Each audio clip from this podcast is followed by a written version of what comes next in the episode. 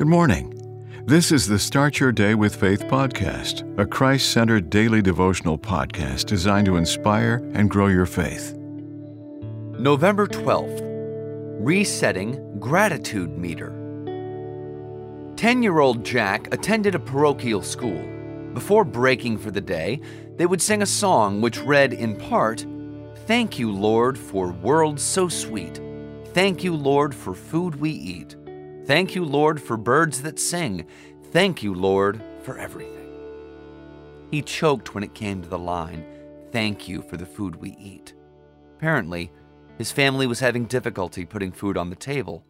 As he walked home, he heard birds singing in a most astounding rhythm. He listened keenly, and a faint smile appeared on his face. When he returned to school the next day, he mentioned how he couldn't wait for the closing song.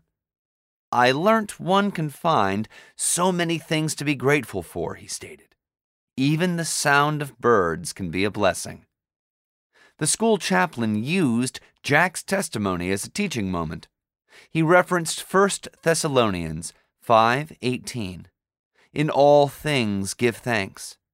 He then asked the pupils to list the little things they were thankful for we'll do well to reflect on the various ways in which God's goodness is manifested and embrace the hymn. Now thank we all our God with hearts and hands and voices, who wondrous things hath done, in whom the world rejoices, who from our mother's arms hath blessed us on our ways with countless gifts of love, and still is ours today.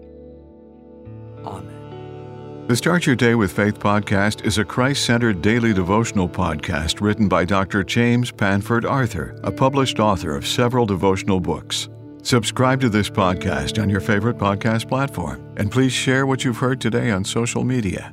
Start your day with faith. Copyright 2023.